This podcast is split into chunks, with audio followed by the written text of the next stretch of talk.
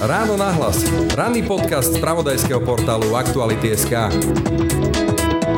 Ideálnou rodinou je pre mňa štandardná rodina, to znamená matka, otec, dieťa.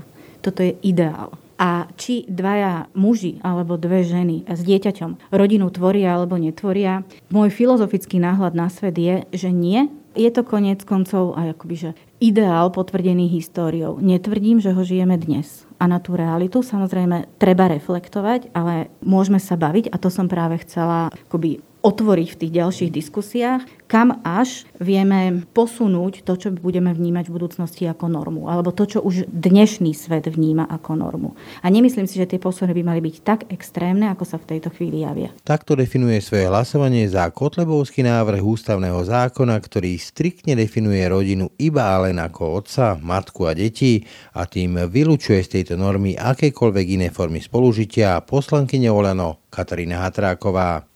Sú tu medzi nami deti dvoch otcov či deti dvoch mám. Deti z rodín, ktoré nezapadajú do tých tzv. tradičných predstav o akejsi ideálnej rodine. Napriek tomu sú tu medzi nami. No dôvodová správa z dielne Kotlebovcov o nich hovorí, že žijú v zvrátenom prostredí.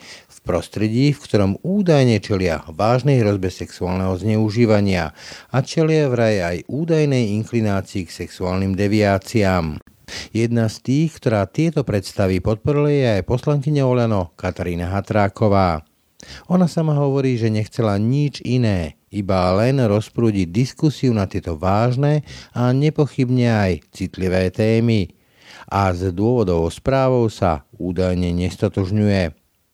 No a ako chce diskutovať s tými, ktorých predkladatelia zákona označujú za deviantov – aké má dôkazy k takto vážnym obvineniam a prečo si vlastne myslí, že dve mamy či dvaja otcovia nie sú hodní pojmu rodina? No a napokon, nakoľko sa vlastne vedia Matovičovi poslanci zhodnúť s Kotlebom a jeho predstavami o tom, čo sú hodnoty? Ak príde niečo, čo si myslím, že je správne, tak či zahlasujem s ľudákmi? No áno, pretože sú súčasťou parlamentu a viem si predstaviť, že prídu návrhmi zákonov, ktoré sú správne. A môže sa stať, že v hodnotových veciach budeme hlasovať aj s Kotlebovcami.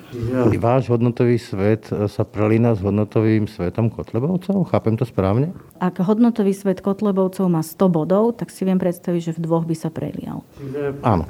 Áno. Počúvate ráno na hlas. Tento raz s poslankyňou Oleno Katarínou Hatrákovou. Pekný deň vám želá Brand Dobšinský. Ráno nahlas. Ranný podcast z pravodajského portálu Aktuality.sk štúdiu už v tejto chvíli vítam poslankyňu Olenu Katarínu Hatrakovú. Dobrý deň. Dobrý deň. Témou nášho rozhovoru bude vaše hlasovanie, aby som bol presný, ocitujem Návrh na zmenu ústavy z dielne Mariana Kotlebu, Rastislava Šlosara, Martina Beluského a Magdaleny Sulanovej. A ten sa týka, aby sme vedeli, o čom sa rozprávame, opäť citát. Manželstvo je jedinečný zväzok medzi mužom a ženou. Slovenská republika manželstvo všej strane chráni a napomáha jeho dobru. Rodičia sú otec, pomočka muž a matka, pomočka žena. A takisto je tam aj bod, ktorý hovorí o tom, že pohľavná identita človeka je nemená a je určená jeho pohľavím pri narodení. Za to ste hlasovali. Takže taká jednoduchá ľudská otázka na úvod. Ste hrdá na to hlasovanie? Hrdá. tak v kontexte všetkých tých hlasovaní, aké v parlamente sú, tak z môjho pohľadu za ten rok môžem povedať, že je to čaro možného. Čiže o hrdosti by som určite nehovorila.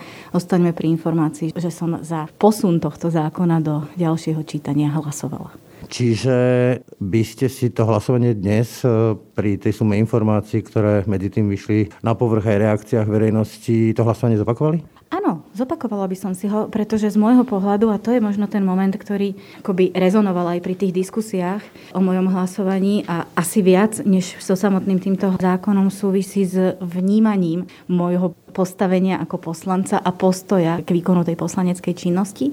Čiže zopakovala by som si to s tým istým vedomím a s tou istou snahou, ako to bolo minule, pri tom jedinom hlasovaní, pri tom ostatnom že z môjho pohľadu ide o pomerne dôležitú vec, pomerne o dôležitú vec, o ktorej rozhodne treba diskutovať. A teda moje hlasovanie bolo o tom, že poďme tú tému otvoriť, poďme o tom diskutovať, čo ešte nič nehovorilo o tom, že v druhom alebo treťom čítaní by som za texty, s ktorými by som nesúhlasila, nehlasovala. Tých predkladateľov to si necháme ako bombonik na záver, to je politika. Poďme teraz teda diskutovať, hovoríte. Tak idem citovať. Z dôvodovej správy, lebo tá odhaluje ten mentálny svet predkladateľov. Citujem. Súčasné denie ústavy Slovenskej republiky nevylučuje možnosť príjmať do budúcnosti zákony zavádzajúce adopcie detí homosexuálnymi pármi. Deťom vyrastajúci v takomto zvrátenom prostredí nebudú nielenže vytvorené podmienky pre zdravý fyzický a duševný rozvoj, ale s veľkou pravdepodobnosťou sa stanú aj obeťami sexuálneho zneužívania. Ich schopnosť vytvárať zdravé partnerské vzťahy bude vážne narušená obrazom zvráteného vzťahu opatrovateľov, ktorý bude vidieť vo svojej domácnosti. Takto vychované deti budú s väčšou pravdepodobnosťou inklinovať k sexuálnym deviáciám, ktoré budú vidieť u svojich opatrovateľov. Konec citátu. Takže zvrátené prostredie deviantov. Tak to vidíte spoluobčanov? Dôvodová správa je dôležitou súčasťou zákona, ale nie textom samotným. Ja tým, že som už niekoľko zákonov predkladala, tak ja si na dôvodové správy k mojim zákonom dávam veľký pozor a určite, že niečo takéto by som tam nevyprodukovala. Ale vy ste za to hlasovali, za to, čo v tej dôvodovej správe je a čo označuje ľudí, ktorí tu žijú, za deviantov, a tých, ktorí môžu dokonca sexuálne zneužívať e, deti vyrastajúce v takýchto pároch. Ako ste povedali pred chvíľou, tá dôvodová správa odhaluje mentálny svet predkladateľov. Súhlasím. Ale je tiež faktom, že toto nie je môj mentálny svet. A ešte raz, hlasovala som za text zákona, nie za text dôvodovej správy. Bohužiaľ, procesy v parlamente sú nastavené tak, že sa to nedá oddeliť. Práve tým ste vlastne ale odobrili alebo vyslali signál verejnosti. Rozumiete tomu? To, či by som to odobrila alebo neodobrila a aký signál verejnosti by som vyslala, o tom by práve mohla byť tá diskusia, ktorá by sa otvorila tým, keby sa ten zákon do ďalšieho čítania dostal. Ale on sa tam nedostal, čiže v podstate nevieme v tejto chvíli, aký signál som vyslala, pretože ja teda nepublikujem, ani sa k týmto témam až tak príliš verejne nevyjadrujem. Čiže všetko to, čo mi bolo vkladané do úst, že za toto som a toto som urobila a s týmto sú... Diskutujeme o tom. Áno, že to proste nie je pravda, lebo ja to tak nemám. Skúsim, opäť krátky citát. Lucia Plaváková to je žena, ktorá spolu so svojou partnerkou vychováva dceru Sáru, ocitujem. Naša dcéra má úžasný domov, milujúcu starostlivú rodinu. A takých ako je tá naša sú na Slovensku tisíce. A citujem, a vy mne a všetkým ostatným odkazujete, že naša rodina nielenže nie je hodná žiadnej právnej ochrany, ale že by vlastne ani nemala existovať. Myslíte si, že nám to neubližuje? Že to neubližuje našim rodičom, našim súrodencom a našim deťom? Ubližuje. Takže vaša odpoveď je aká? Že neodkazujem. No ale ako sa dá vnímať, keď tu žijú? Ja poznám napríklad pár, Majo Čurila žije so svojím partnerom a majú dve deti so svojimi partnerkami, respektíve so ženami, ktoré žijú v lesbickom vzťahu. To je pre vás rodina? Rodinou je pre mňa, ideálnou rodinou je pre mňa štandardná rodina, to znamená matka, otec, dieťa. Toto je ideál, ktorý bohužiaľ dnes už nežijeme. Možno, že dnes si môžeme štatisticky povedať, že už ho nežijeme ani väčšinovo, čo je z môjho pohľadu veľmi smutné. Že vám skočím do... Nemožno, nemožno poprieť. A či dvaja muži alebo dve ženy s dieťaťom rodinu tvoria alebo netvoria, môj filozofický náhľad na svet je, že nie, tvoria partnerstvo a starajú sa o dieťa svoje dieťa. Lebo... Je to menej hodnotná rodina? Nie. Netvrdím, že to partnerstvo je menej hodnotné než klasická rodina. Určite v tom partnerstve môže vyrásť zdravé dieťa. Hovoríte, ideálna rodina je muž, žena, deti. Koho ideál? Môjho filozofického sveta je to ideál. A žijeme v sekulárnom štáte, prečo by mali ľudia, ktorí neveria, povedzme, že v Ježiša Krista alebo v kresťanskej ideológie veriť, že toto je ich ideál? Je to ideál môjho filozofického sveta. Je to koniec koncov aj akoby, že ideál potvrdený históriou. Netvrdím, že ho žijeme dnes a na tú realitu samozrejme treba reflektovať, ale môžeme sa baviť a to som práve chcela akoby otvoriť v tých ďalších diskusiách. Môžeme sa baviť o tom, že kam až vieme ako si posunúť to, čo budeme vnímať v budúcnosti ako normu, alebo to, čo už dnešný svet vníma ako normu. A nemyslím si, že tie posuny by mali byť tak extrémne, ako sa v tejto chvíli javia. Hovoríte, že v histórii sa to ukázalo ako norma. Koho norma? Ja vám poviem, že čo viem, že v Saudskej Arabii majú normu úplne inú. Mali sme tu pohanské náboženstva Slovania. Takisto tá norma bola iná. Prečo sa majú túto ľudia, naši spoluobčania, riadiť vašou predstavou alebo predstavou predkladateľov o tom, že toto je nejaký vysnívaný ideál? nemusia, zjavne sa ani neriadia a ak hovoríme o norme, je to norma tejto kultúry a tejto civilizácie pred tisíc rokmi bola iná, o tisíc rokov môže byť iná. Teraz to máme tak. Dobre, čiže aká je tá vaša odpoveď pani Plavákovej? Či teda poviete na ten jej pocit, že ona sa tu necíti bezpečná, chránená a navyše sa bojí dokonca, že jej zoberiete deti? Ja nespochybňujem jej pocit, bez pochyby je autentický, akurát, že vyplýva z môjho pohľadu z jej nepravdivého náhľadu toho, čo ja som spravila. Pretože hovorí, že ja jej odkazujem. Nie, ja jej toto neodkazujem. Zvili ste ruku za niečo, čo bolo odôvodnené slovami o zvrátenom prostredí aj deviantoch. Zdvihla som ruku za to, aby sme otvorili diskusiu o tejto bezpochyby veľmi dôležitej, náročnej téme. Opäť krátky citát. Keď sa potom novinári dopytovali, že vlastne máme tu také rodiny, už som spomínal Majo Čurilo alebo pani Plaváková, žijú tu rovnako pohľavné páry vychovávajúce deti. A vaše kolegyne, napríklad pani Šofranko, na otázku, či si vie predstaviť odoberenie homosexuálom ich vlastné deti, teda týmto párom konkrétne povedzme, konkrétne neodpovedala a povedala, že je to veľmi citlivá téma, o ktorej je potrebné viesť odbornú diskusiu. O čom tu chcete viesť diskusiu, keď tie deti vyrastajú ľuďmi, ktorých považujú za svojich rodičov a tí sa o nich starajú? Kde je tam priestor na diskusiu? To by ste sa museli opýtať pani Šofranko.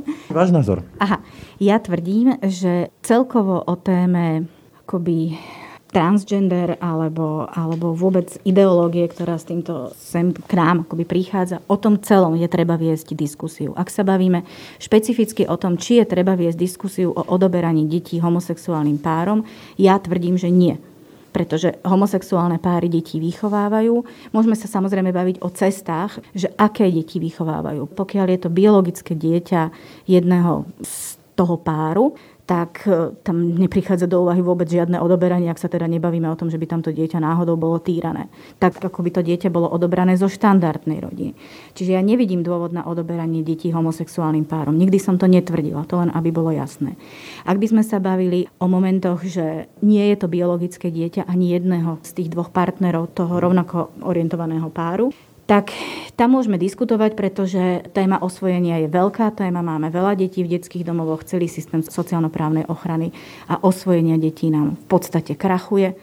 A áno, ak sa ma opýtate, že či by som preferovala, keď by sme mali jedno dieťa, mala by som si vybrať štandardnú rodinu matku a otca a dvoch ľudí rovnakého pohľavia, áno, preferoval by som matku a otca, ak by sme hovorili o ideálnom prípade jedného dieťaťa. Čiže by ste normálne že skúmali sexuálnu orientáciu žiadateľa o dieťa? neskúmala by som sexuálnu orientáciu. Žiada... Ako na to inak chcete prísť?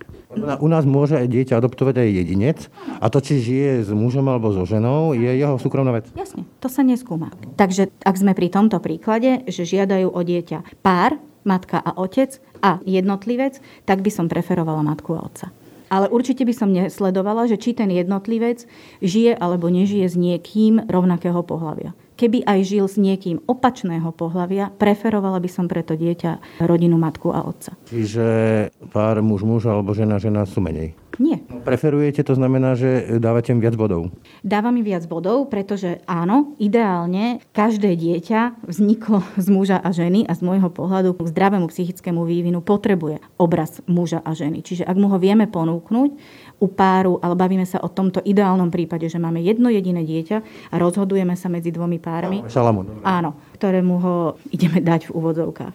Čiže áno, ak by sme predpokladali, že muž a žena môžu dieťaťu poskytnúť obraz mužského a ženského sveta, čo ja ako psychológ vnímam ako dôležité pre vývoj dieťaťa, pre zdravý osobnostný vývoj dieťaťa, áno, preferovala by som takúto rodinu pred jednotlivcom. Ale viete, že obraz muža a obraz ženy to sú rodové roly? Nie je pohľavné. Áno. Čiže obraz muža a ženy môže byť aj pár žena-žena alebo muž-muž? Áno, ale tu sme práve na pôde toho, že vieme, že je to tak, ale bavme sa o tom, či je to norma. Pretože aj v klasickej rodine... Je to skôr o tom, že vy máte nejaký pocit a ten pocit ale... chcete vydávať za fakt? Ale môžem mať pocit? Na základe pocitu by ste nemali rozhodovať o zákonoch. To, akože, poprvé, jednak mám pocit ako človek. Dvak mám nejaké vzdelanie, nejaké smerovanie, nejakú skúsenosť. Toto celé dokopy tvorí to, že mám na toto takýto názor. Dobre, len teraz ste mi povedali pred minútkou, že obraz muža a ženy je pre vás dôležitý. A zároveň hovoríte, že obraz je rodová rola. Čiže hovoríte, že aj muž muž alebo žena žena ako pár môžu vytvoriť obraz muža a ženy, ale zároveň hovoríte, že sú menej ako pár muž žena. Tomu nerozumiem. Ja nehovorím, že zároveň je to tak. Ja hovorím, že zároveň možno teda ten mužsko-ženský svet vnímať ako, ako rolový. Áno, aj v bežných rodinách sa muž vie správať ako žena alebo konať ako žena a naopak. Áno, vie to tak byť ale stále sa bavíme a možno, že tým hlasovaním som chcela práve, aby sme otvorili takúto diskusiu a odbornú, nie pocitovú, že či teda túto normu, pretože môžeme tu sedieť 3 dní a baviť sa o tom, že kto z nás dvoch má pravdu, alebo kto to ako vidí, že pre mňa je skôr kľúčová otázka, kam až vieme tú normu posúvať.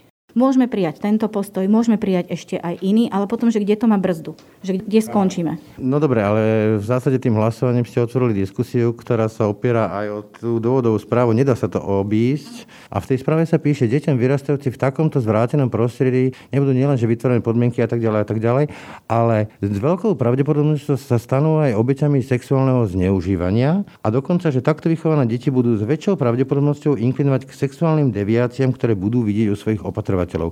Vy ste psychologička vzdelaním. Toto má nejaký podklad, lebo toto podľa všetkých odborných štúdí je lož. Úplne ako lož by som to neoznačila. Podklad neviem, či to má odborný podklad. Bez pochyby by sme experimenty vedúce týmto smerom našli. Chcete povedať, že keď dieťa bude vyrastať u dvoch žien alebo u dvoch mužov, tak mu hrozí vyššie riziko sexuálneho zneužívania ich rodičmi? Či mu hrozí vyššie riziko sexuálneho zneužívania?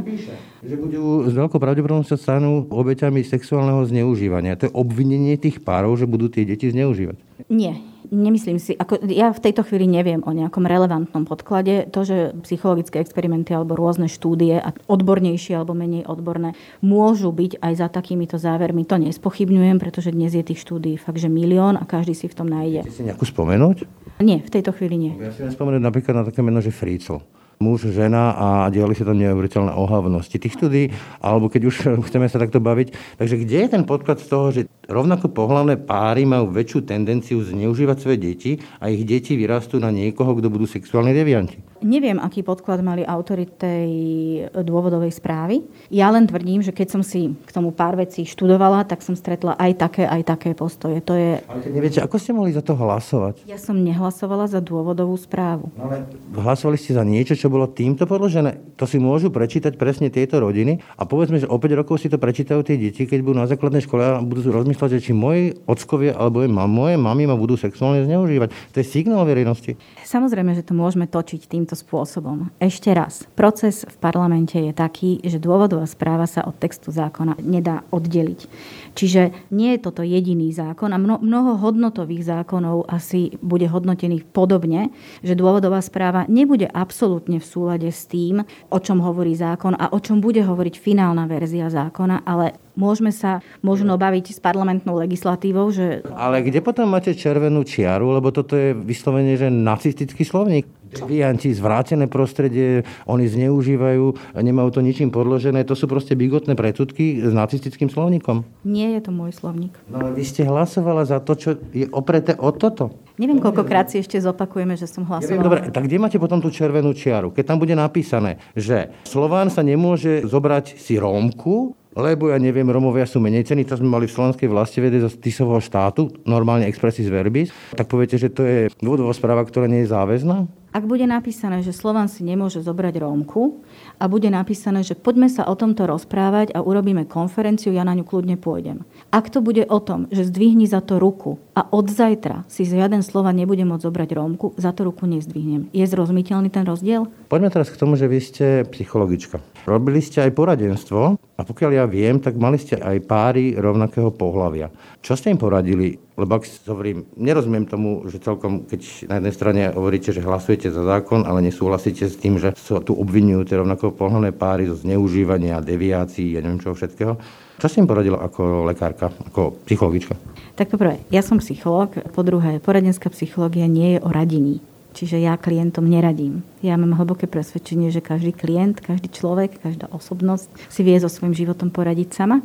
A poradenská psychológia v mojom mentálnom svete je sprevádzaním. Čiže áno, práve preto, že poznám mnoho takých párov, práve preto, že sa sociálno-právnej ochrane detí venujem, práve preto, že to vnímam ako veľký problém, práve preto som s relatívne čistým svedomím až na tú dôvodovú správu za to dvihla ruku, lebo si myslím, že je dôležité o tom diskutovať.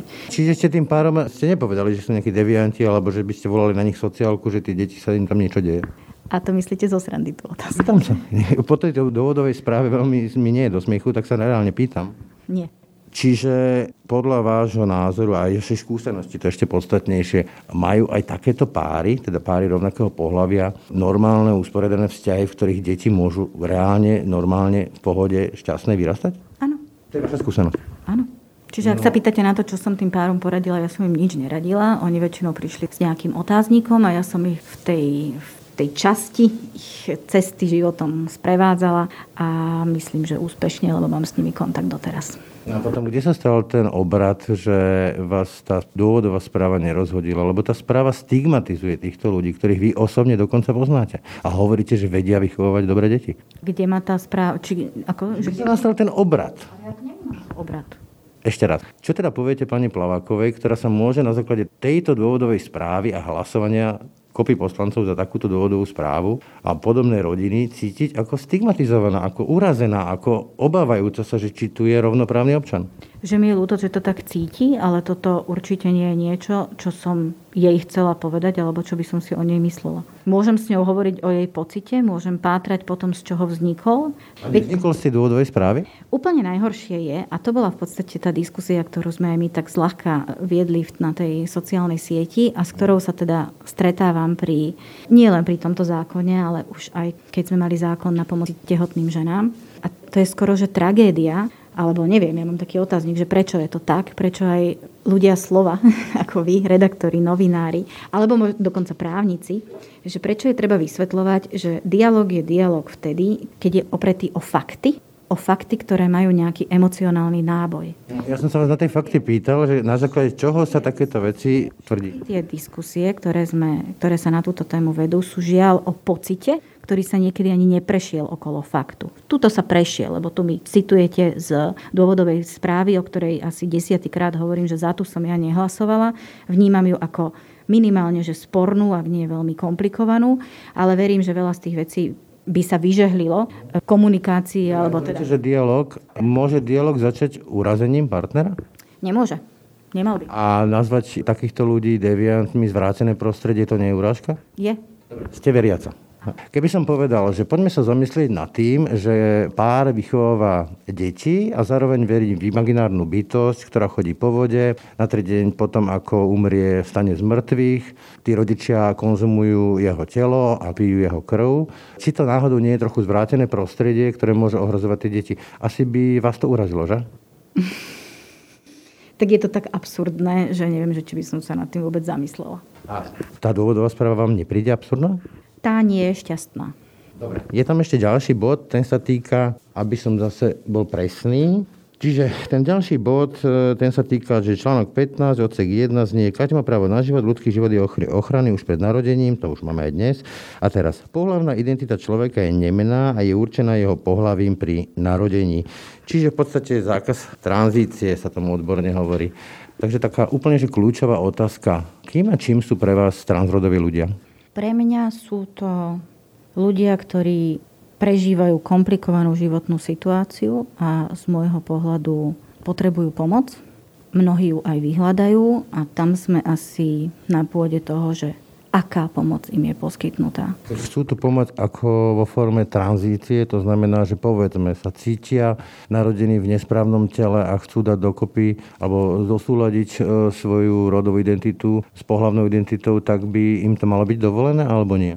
Ja myslím, že, že by im to nemalo byť dovolené, pretože pre mnohých to pomoc nie je. A hovorím to preto, lebo som s niekoľkými takými ľuďmi komunikovala a často to nevnímali ako pomoc. Ale keď poviem, že s niekoľkými, tak si nepredstavíme, že, že stovky. Hovorila som možno so štyrmi takými ľuďmi. Čiže je to strašne malá štatistika. to je anekdotická skúsenosť. Hej? Dobre, a keď sú takí, ktorí sú dospelí a budú chcieť prejsť tranzíciou, myslíte si, že oni nevedia, čo chcú a nemajú právo sa rozhodnúť? Právo sa rozhodnúť majú, to určite. To je ľudské právo. A či vedia alebo nevedia, čo chcú, to, keby ste s tými ľuďmi komunikovali v hĺbke poradenského alebo terapeutického vzťahu, tak z tejto roviny si dovolím povedať, že mnohí nevedia, čo chcú. To, že v nejakom štádiu alebo v nejakom osobnostnom, emocionálnom rozpoložení tu a teraz sa im niečo javí ako riešenie, to neznamená, že to tak bude o nejakú dobu, alebo že to skutočne riešením je. Ale v tejto chvíli naozaj hovorím o hlbokom terapeutickom vzťahu, kde tí ľudia nemajú až tak jasno. A hovorím len o skúsenosti s tými štyrmi ľuďmi. Ale si viete o tom, že, že psychiatrická spoločnosť má k tomu celkom jasný názor. Takisto vlastne už aj za prvej republiky Masarykovej sme tu mali a zrazu do toho prichádza niečo, čo tým ľuďom úplne že berie akúkoľvek možnosť, pre ktorú by sa rozhodli, povedzme aj v tom terapeutickom vzťahu na základe odporúčania lekára. To sa nedieje tak, že príde do lekárne, povedajte mi tabletku a zmeníte na základe aj posudkov lekárov, odborníkov. A toto im chcete vziať? Prvé zatiaľ nič také neprichádza. Tu sa to píše v tom návrhu. V tom návrhu sa to píše, ale opakujem, ten návrh mal prejsť do ďalšieho čítania, kde by sa ešte revidoval. My nevieme, ako by bol býval ten zákon skončil, v akej podobe by sa dostal do zbierky zákonov. To nevieme, ani ja, ani vy. Čiže keby to malo byť vaše hlasovanie v tej podobe, že by ste boli ten rozhodujúci hlas, aby toto prešlo a bolo súčasťou ústavy, tak by ste hlasovali áno alebo nie? Čo je to toto? No, tento konkrétny návrh, o ktorom sa teraz celý čas rozprávame. Úplne tento konkrétny? Presne tento. Chcel by diskusiu chcel by diskusiu, pretože to, s čím by som nemala žiaden problém, čo konec koncov máme už aj dnes ukotvené a, a bez diskusie, to mám tak, je, že prostredie rodiny je tvorené otcom a matkou. To by v tej... Je mi ľúto, že žijeme spoločnosť alebo žijeme čas, kedy e, takúto samozrejmú vec musíme mať priam v ústave, ale to je moment, ktorý si myslím, že je dôležitý. Všetko ostatné je na dlhú a vysoko odbornú debatu. Žijeme aj v dobe, kde, ma, ako ste aj sami uznali, máme páry rovnakého pohľavia a podľa vás, dokonca vaše skúsenosti, vychovávajúce dobre a zdravo a šťastne deti. A toto vy označujete za niečo, alebo podľa toho návrhu by to bolo niečo mimo normy? Mimo normy. Mohlo by to byť mimo normy, áno, vnímam to ako mimo normy, ale to nie je, to nie je akoby, že zlé, to nie je škodlivé, to nie je ubližujúce. Je veľa vecí, ktoré sú mimo normy a to neznamená, že sú odsúdenia hodné. Proste máme veci, ktoré sú mimo normy a sú fajn. Čiže toto by som napríklad tak vnímala. Ale zase je to vec tej hranice, že kde sa teda zastavíme. Pretože áno, mám problém s problematikou transgender, nemám problém s problematikou výchovy detí v rodinách homosexuálnych párov. Tam si viem predstaviť pôdu, pretože také deti e, fungujú, také vzťahy sú často funkčné, čiže to áno, to za mňa možno nie, nechce až takú veľkú diskusiu. Čo sa týka celej tej ostatnej problematiky, ktorá by sa možno ešte aj v tej diskusii otvárala, tak tam myslím, že koľko ľudí toľko chutí a tie postoje by sme mali ujednotiť, lebo tápeme, pretože sú štúdie také, sú štúdie onaké. Dnes je to vec, ktorú dnes máme na stole a bavíme sa o nej. Máme kopu štúdí, ktoré hovoria, že tie deti vôbec netrpia v takýchto rodinách. Áno, veď hovorím, že sú aj také štúdie, sú aj iné štúdie. Dnes sa o tom my tu bavíme, pred 100 rokmi to témou nebolo.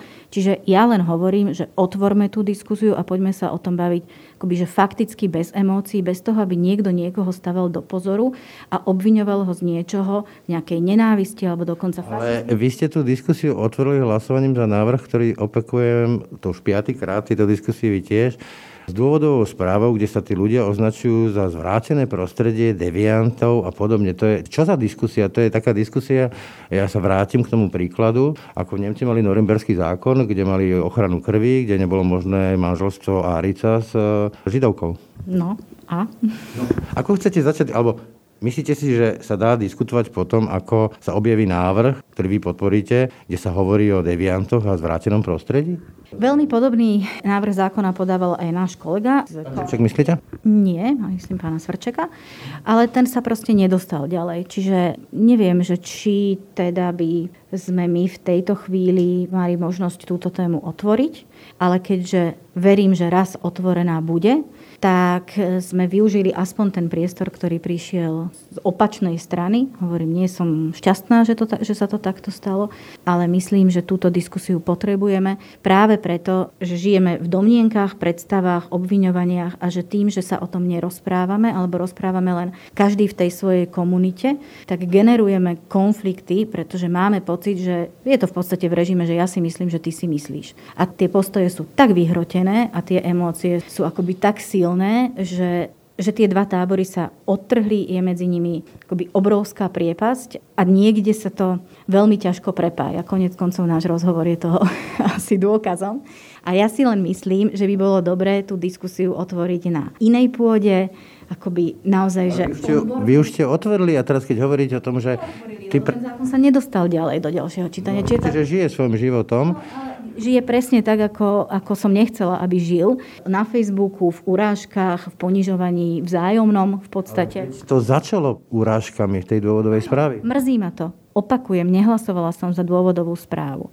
A mrzí ma, že si to žije svojim životom niekde v nejakom virtuálnom svete. A zase je to len o tom, že jedna skupina uráža druhú skupinu. A nie je nikde žiaden konsenzus. Nechcela som, aby to takto dopadlo.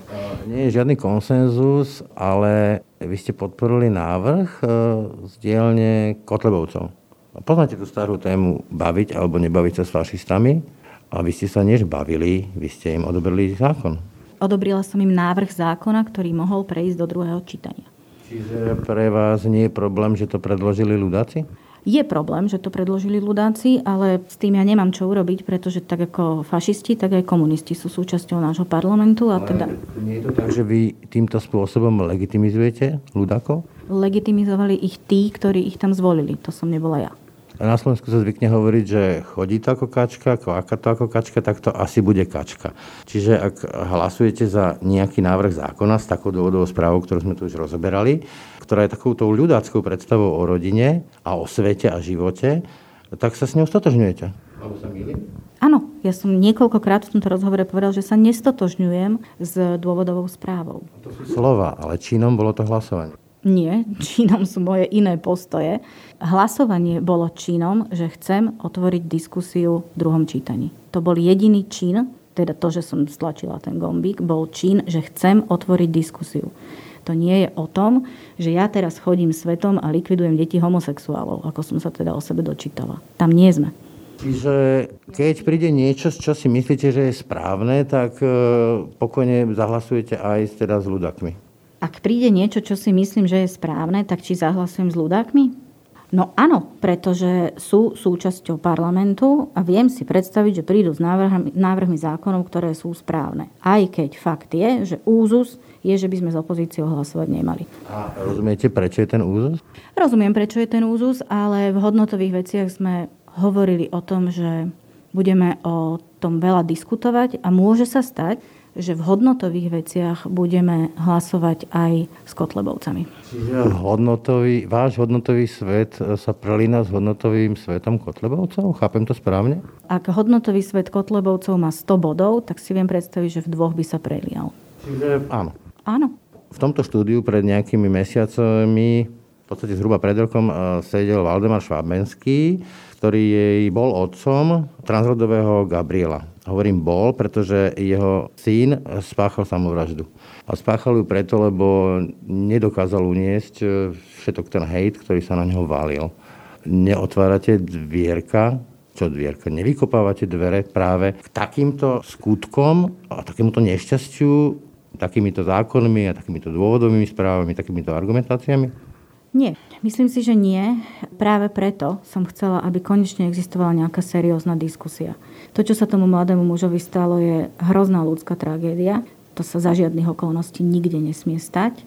Nepoznám detaily, takže nebudem sa k tomu vyjadrovať. Fakt je, že tie hejty, aj tie, ktoré som si ja zažila, vedia byť niekedy naozaj že brutálne. A mrzí ma, že takto ako ľudia komunikujeme. Toľko Katarína Hatraková, vám ďakujem za rozhovor. A ja ďakujem, všetko dobre prajem. Ráno na hlas. Ranný podcast z pravodajského portálu Aktuality.sk. Tak to bolo dnešné ráno na hlas. Tento podcast, ako aj všetky ostatné naše podcasty, vznikli aj vďaka vašej podpore, za ktorú vám aj týmto ďakujeme. Pekný deň a pokoj v duši praje. Brian Dobšinský. Všetky podcasty z pravodajského portálu Aktuality.sk nájdete na Spotify a v ďalších podcastových aplikáciách.